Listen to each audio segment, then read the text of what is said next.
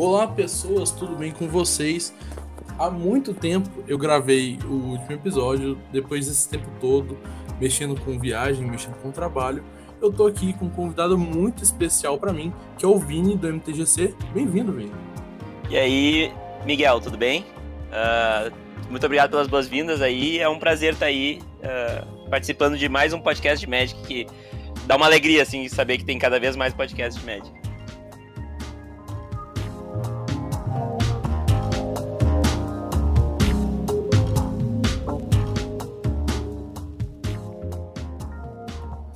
E só para puxar o saco, já ajudando você também, né? A gente vai estar no stand dos podcasts de Magic do Brasil, no MF São Paulo, né? Patrocinado aí pela China Fireball Events. Isso aí é uma conquista assim, memorável para a galera que produz podcast no Brasil de Magic, né? A gente tentou já no último GP, não conseguimos por diversos motivos, e agora nós conseguimos. A gente até tá chamando de ponto de encontro, né? Porque não tem nada comercial, né? É um ponto onde a gente vai se encontrar, jogar mesão, jogar pauper, jogar tudo que der pra jogar lá e até draft, se quiserem, a gente tá lá pra jogar e trocar ideia também. Até gravar podcast, viu? Até gravar podcast. Não, eu gravar vários.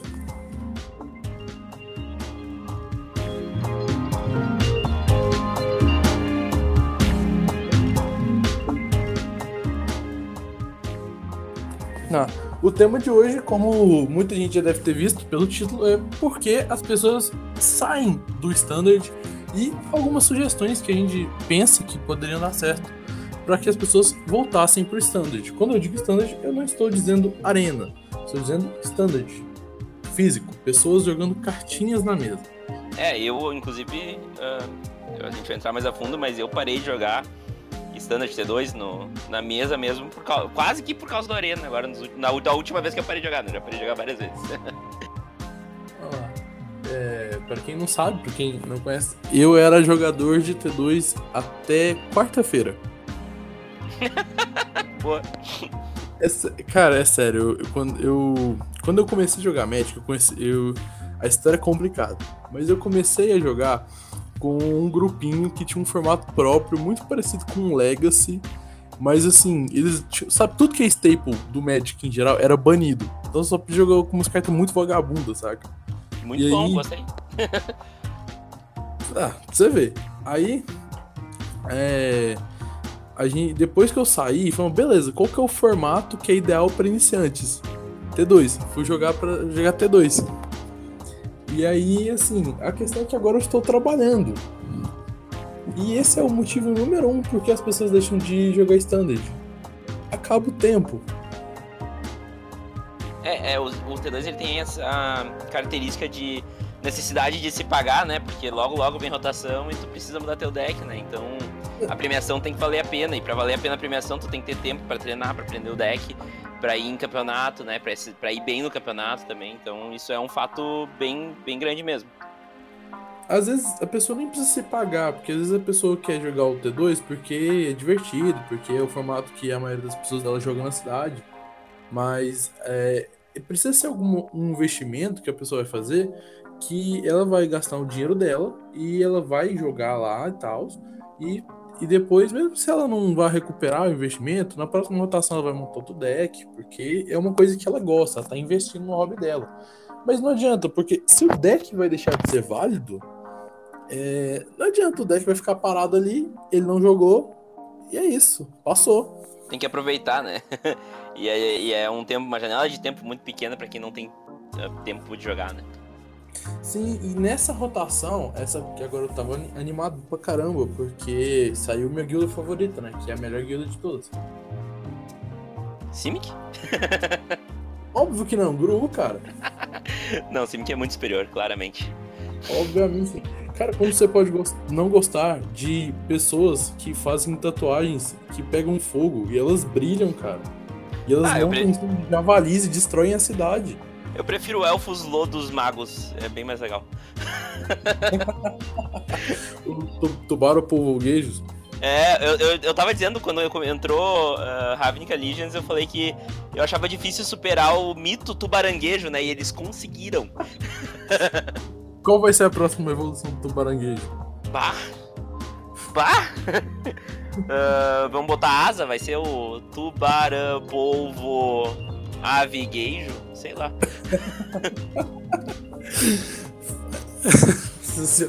Agora foi... Aero Tubaropolvoguejo, melhor. Essa foi muito boa. E assim, eu fiquei muito animado. E eu, tipo assim, tava vendo as cartas, falei, caramba, isso aqui vai jogar muito e tal. Eu montei um deck muito, muito legal. E, na real, o deck é muito legal. E eu splashei ele pra azul pra servir aos propósitos de não deixar o cara tirar minhas criaturas. Tipo, velho, tava muito legal o deck. Tu vê, ó, eu fiz um Simic e splashei pro vermelho. Acontece. Aí aconteceu que, tipo, o Friday Night Match, que é a competição T2, mas porque aqui em Goiânia não tem Standard Showdown. Até um tempo atrás, Goiânia só tinha uma loja. Agora tem 3. Você vê a situação. E agora, tipo, e a loja não fazia Standard Showdown. Então o que ela fazia? Ela dava o booster de Showdown como prêmio pro campeão do Friday. Só que acontece que eu comecei a trabalhar sábado de manhã. E, tipo, é impossível jogar Friday Night Magic trabalhando sábado de manhã, porque meu sono não ia ser condizente.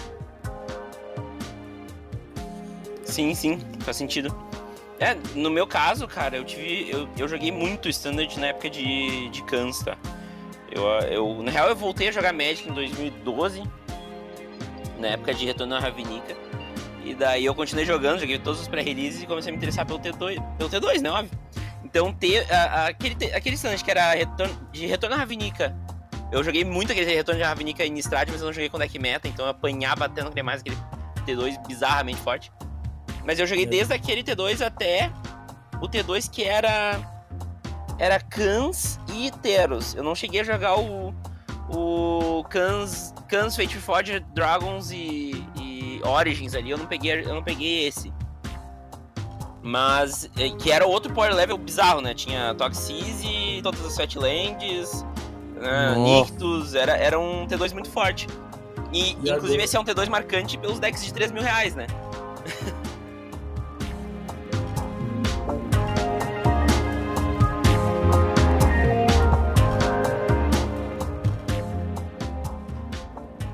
E é isso que eu... Você parece que leu meu roteiro, velho. Você...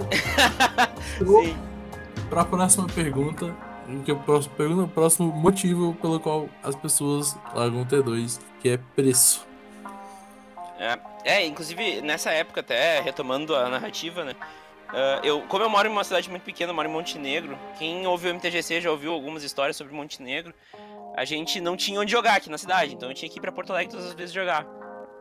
Não é muito longe e tal, mas é 20 pila de bus na ida e 20 na volta, né? Mais Uber pra chegar na loja, então dava uma graninha ali pra gente ir lá jogar. E daí pra te conseguir sustentar um deck de R$3.000 depois da rotação, ia ser bem difícil. Lógico, nesse caso, tinha Fatland que manteve e aumentou o valor, né? Mas sim, depois tu vai lá, tem deck de R$1.200, R$1.000 aí, meta, T2.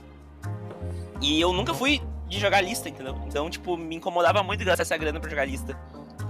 Nossa, cara, meu deck, assim, que nem tá tão forte, agora ele tava até legalzinho, ele tava o preço mínimo dele na Liga Magic. Hoje, não tô falando de época que tinha Fatland valendo, não, tá? 1.500. É, tu vê? E daí pensa, primeiro, se o cara não tem loja pra jogar na cidade, já basicamente risca o standard, né? Porque... não vai jogar direito com o deck, tu vai gastar muito pra ir jogar com ele e mais tu vai gastar com o deck, né? Então, esquece.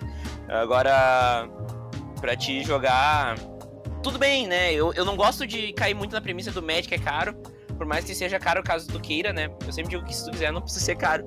Mas sei lá, um Monoblue da Alton não é tão caro assim. Mas com ela ganhando, o deck ficou super caro. Não, lógico, não se compara com um deck que, tipo, um Esper Control que rola várias Shock Land e tal, Shock, Check, né? Mas com certeza, assim, tem como, né, driblar o valor. Mas daí, tu mora no interior, já basicamente risca. Daí tu não tem tempo pra ir jogar todo fim de semana, ou não tem saco pra jogar todo fim de semana, que também pode ser um caso, né? também já risca, né? Ou tu não é muito competitivo, também já vai ser difícil. E daí agora tu tem ainda a desculpa perfeita, que é o Arena, né? O Arena, se tu quiser jogar de graça, e esse realmente, se tu quiser jogar de graça, vai penar um pouco pra construir o primeiro deck, mas quando construir, vai, né? Ô Vini, eu não te mandei o roteiro antes, não? Mandei? Não, não mandou.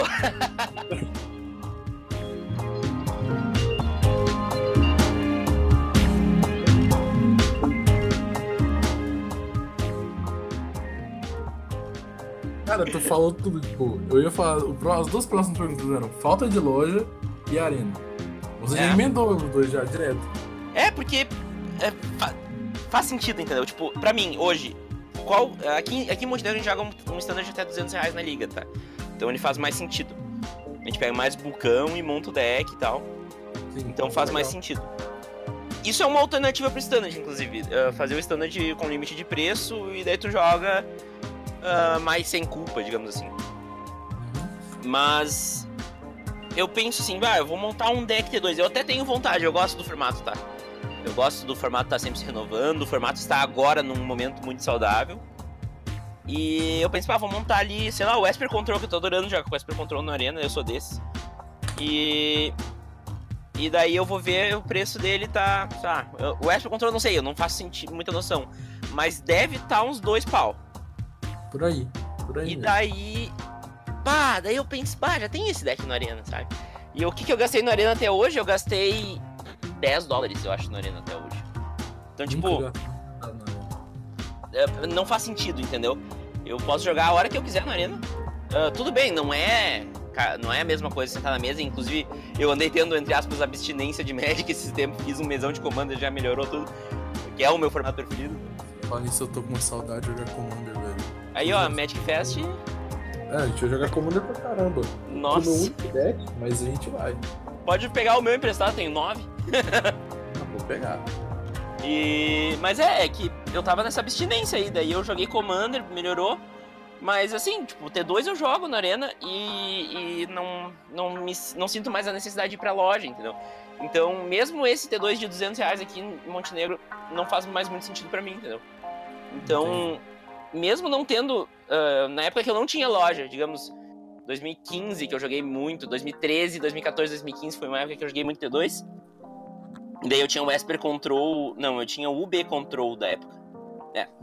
Que eu lembro inclusive de um dia que eu embaralhei uma carta que tava no topo que eu queria, enfim, com Fatlands. T2 com Fatlands, né? Lembrando. Mas não faz muito sentido, entendeu? Tipo... Bem, eu fico me colocando naquela época se tivesse arena, sabe? Naquela época já tinha mall que já era bem mais barato, mas enfim, se tivesse o arena que pode ser gratuito, eu gastava acho que uns R$50 só em deslocamento pra ir jogar um torneio de T2, sabe? Então, mais o deck, isso seria toda semana, porque tu tenta fazer o deck valer a pena, né? Não, cara, faz sentido. Você falar que eu já gastei mais que você pra ir pra loja daqui em Goiânia. Putz! Eu fui de Uber, tipo, porque... o Uber daqui em casa, na Paladin, né, que era a loja, até só tinha ela até tipo, meses atrás, mais ou menos R$30. Eu pago 20 de bus, né, daí é o bus de Montenegro a Porto Alegre, daí mais uns 10 de... não, dá mais do que 10 de Uber lá dentro. Enfim, só pra contextualizar, né, tipo, não faz muito sentido pra quem não tem loja dentro da cidade e tendo o Arena na mão, né? Não faz sentido. Eu acho o Arena muito, muito importante pra trazer gente nova pro jogo, principalmente pra quem tá em São Paulo, que tem 37 mil lojas dentro de São Paulo, mas pra galera que tá no interior é mais difícil mesmo, assim, faz mais sentido jogar só Arena e derrubar a bola. Cara, sabe uma coisa que eu acho que podia começar a acontecer? Porque a Wizards tinha que fazer algumas coisas mais parecidas com o Pokémon. Cara, se você...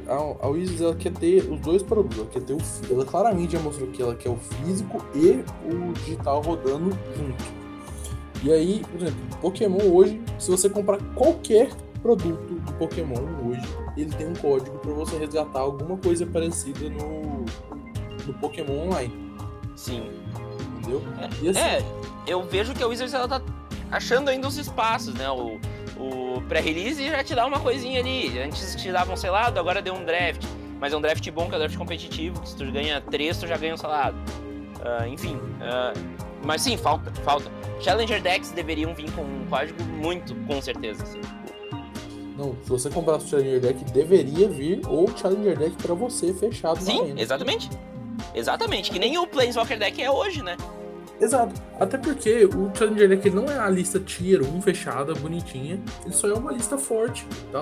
Ele é a base do deck inteirinha, bonitinha. Tanto é que o pessoal que comprou o Wizard estava reclamando que não tem Shock Land nele. Sim, é. O Thiago de Arlinato, inclusive, falou: vende a Fênix que vem no deck e compra 4 Shock Land. Faz sentido, faz muito sentido.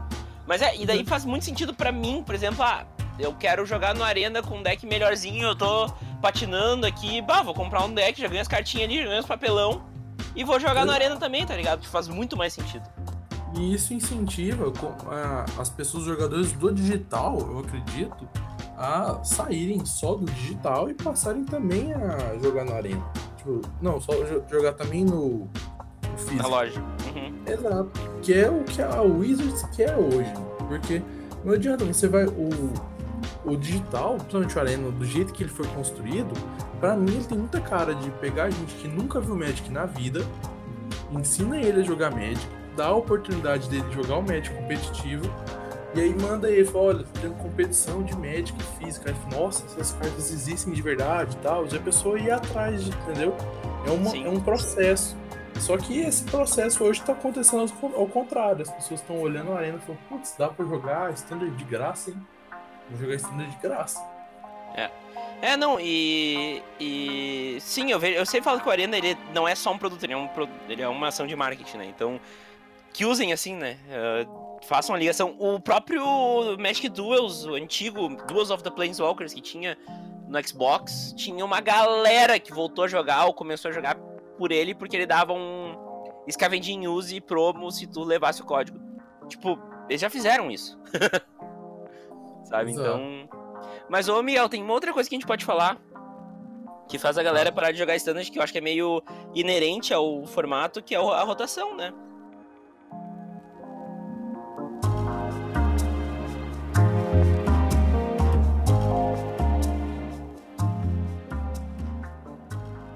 Sim, acho que isso tem tudo na questão do tempo, né?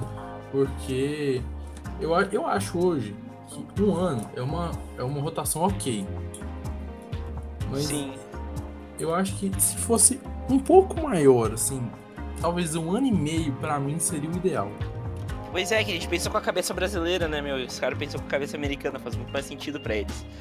Mas assim, o que acontece é que, sei lá, cara, eu joguei digamos, um Standard completo aí, joguei ele inteiro, e daí meu deck simplesmente não vale mais. Eu vou fazer o esforço de montar um deck novo, porque às vezes a galera, tudo bem, toda coleção nova que entra muda muito meta.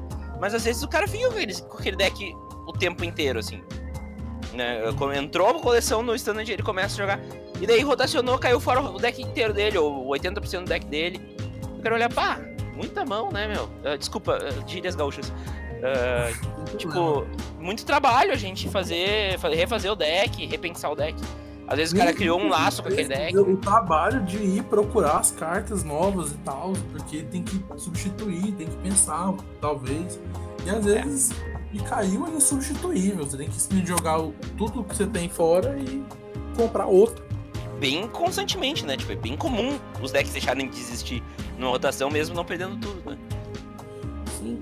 O Mono Red mesmo, com a coleção nova agora, não que ele tenha ficado fraco, assim, ele trouxe um deck bem ok, mas você não vê mais o Mono Red acontecendo igual ele tava, assim, há anos e anos e anos. Ele simplesmente meio que virou um deck forte, mas regular somente.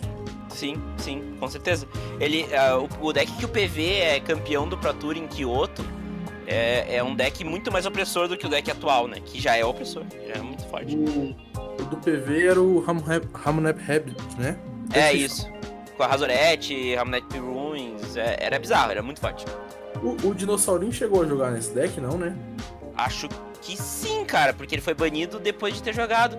E a Our Devastation jogou com o Ixalan, não? Com o Ixalan. Inclusive, foi um dos problemas. Quando eu entrei no T2, eu tinha um Naya Dinossauros.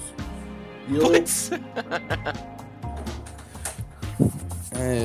E assim, eu tinha um Naya dinossauros, porque eu gostava do arquétipo de dinossauros. Então. Sim, é. O Ban veio pela culatra daí, veio pela tangente. Exato. E assim, eu gostava, só ele até que não era tão ruim, só que o problema é que existia uma carta em Amonkhet chamada Glorybringer. Nossa. Seus bichos entravam e o cara fazia um Glorybringer em resposta. E eles entravam e não faziam nada. Nossa senhora, como eu achava chato ter Glorybringer no formato. Ainda bem que caiu. É, na real, o Amonkhet tem resquícios de um dos piores T2 da história, que foi Kaladesh, né?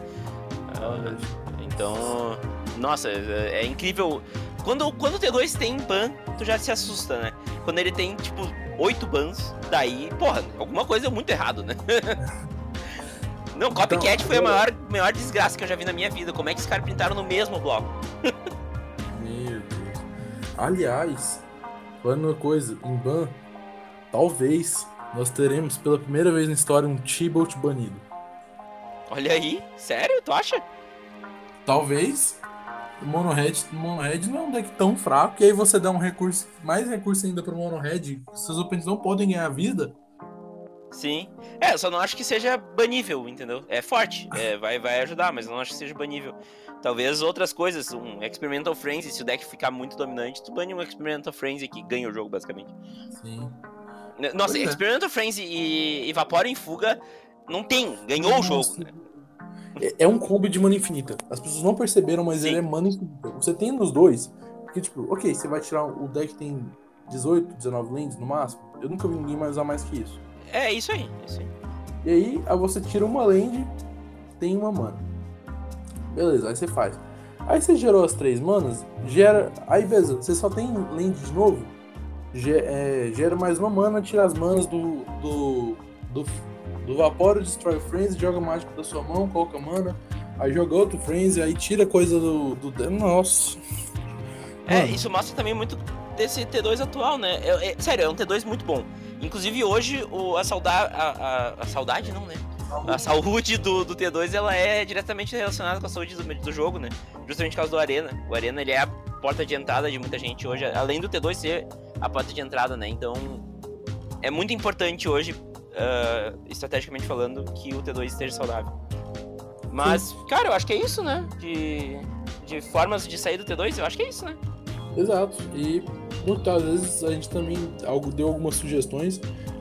Uma coisa rapidinho, eu acho que as pessoas reclamam muito. Acho que hoje nem tanto, porque teve alguns reprints legais. Mas que o T2 era muito fraco, mas as pessoas não têm noção de por que ele tem que ser muito fraco. Porque ele tem que ser... Porque Bolt é considerado forte demais pro T2. Exato. Bolt é quebrado pro T2. Por um motivo muito simples, porque você vai ter que gastar R$15 numa carta incomum, e assim... e nem só isso também, a carta é realmente quebrada, ela é realmente muito forte pro T2. O T2 tem que ser um formato equilibrado, se tu pega e imprime um Bolt, tu vai desequilibrar pro vermelho, e pronto. A gente pode ver, justamente pelo último T2, a Amonkhet e Kaladesh, como o vermelho desbalanceou todo o formato, né? E é muito fácil, é uma carta, ela desbalanceia tudo. Eles demoraram tanto tempo pra desbalancear, pra rebalancear o formato, que Mono Red só foi cair agora. E cair entre aspas, né? Exato, não tá tão caído assim, ele só deixou de ser o deck fodão depois de, o quê? 2 anos, 3 anos? A Monquete é 16, 3 anos quase, final de 16, 2 anos e meio, vai lá. E ele continua sendo um deck super viável no formato. E olha, com 4. Esse dá 4 de dano sacrificando um troço. Também joga, hein? É um spoiler recente do. Não tem como mais falar. Acho que é Soulfire, um negócio assim. Não. Um negócio assim. Sei, sabe? Depois eu não tô olhando spoiler, porque eu tô com tanta raiva do T2 que eu não tô querendo olhar a carta. Mas, Miguel, então só pra contextualizar melhor o que te fez largar o T2 agora? Foi o trabalho, né? Ah, é, tu falou, desculpa. repetindo informações. Mas faz sentido total, assim, tipo, se tu não tem como jogar e aproveitar o deck, né? Daí tu trabalha pra ganhar dinheiro pra botar nas cartinhas e daí não tem como jogar. E aí fica o formato que é o formato das pessoas que tem dinheiro e não tem tempo. Modern Legacy. No Legacy nem tanto. Só um trabalho, fiquei empenado. Ué, Dual Land é ação. É Modern. Foi muito engraçado porque eu comprei um M.Haku do nada. Tipo, eu sou jogador de T2, eu sou conhecido jogador de T2 aqui em Goiânia. E aí, tipo, eu virei pro dono de uma loja e falei, cara, você tem um M.Haku sobrando aí? Aí ele falou, tenho, mas por que você quer M.Haku? Não, porque eu vou comprar. Aí falou, tá bom, tá separado aqui pra você. E o cara, tipo, cheguei lá e falei, com certeza que você vai comprar uma M.Haku, você sabe que não dá pra usar ela, né? Eu falei, dá, pro que eu vou usar, dá. Bom, então, eu acho que abordamos tudo, né, Miguel? Sim, abordamos tudo também, e você tá meio que atrasado, eu te atrasei um pouquinho. Sim, mas a gente resolve. Tudo bem. Eu vou agradecer muito a sua presença aqui, Vini. Obrigado por atender esse convite. A pessoa que ia gravar comigo desmarcou de última hora, o Vini tá aqui tapando buraco, mas é uma presença muito especial, muito ilustre pra mim, porque eu sou muito fã do Vini, muito fã do trabalho dele. Espero ter ele aqui outras vezes comigo. Pô, fico até meio bobo aí com os elogios. Pra quem não conhece meu trabalho aí, fica a dica, é o MTGC, um podcast que busca entender o Magic como fenômeno cultural. A gente faz entrevista com uma galera aí, fala de várias coisas. Então, pode procurar no próprio Spotify, por MTGC, que vocês acham, ou então mtgc.com.br, tá lá facinho pra vocês escutarem. Tem 1 ano, agora há pouco, comemorados de podcast, então verdade, espero, né? Vocês lá.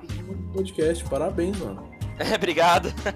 Mas é isso aí, desbravando aí os podcasts brasileiros de Magic. Tem muita coisa boa pra escutar aí, pra quem tá escutando o MCast aí, quer conhecer mais coisas. Tem bastante coisa legal pra conhecer, nos encontrem lá no Magic Fest também, que vai ser bem legal. Isso aí, Miguel. É isso. Então tá, abração. Você também. Eu espero te ver sexta, né? Isso aí. Então é isso. Até mais, cara. Até falou. Mais. Abração, falou.